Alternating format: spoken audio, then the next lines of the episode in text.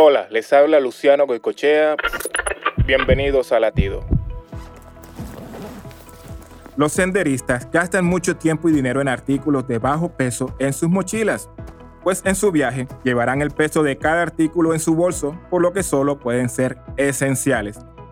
Deberíamos adoptar un enfoque similar al considerar el peso de nuestro equipaje emocional. ¿A qué nos aferramos todavía que nos agobia innecesariamente?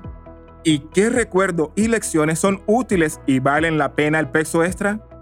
Primero de Pedro dice que echemos nuestra ansiedad sobre Él porque Él se preocupa por nosotros.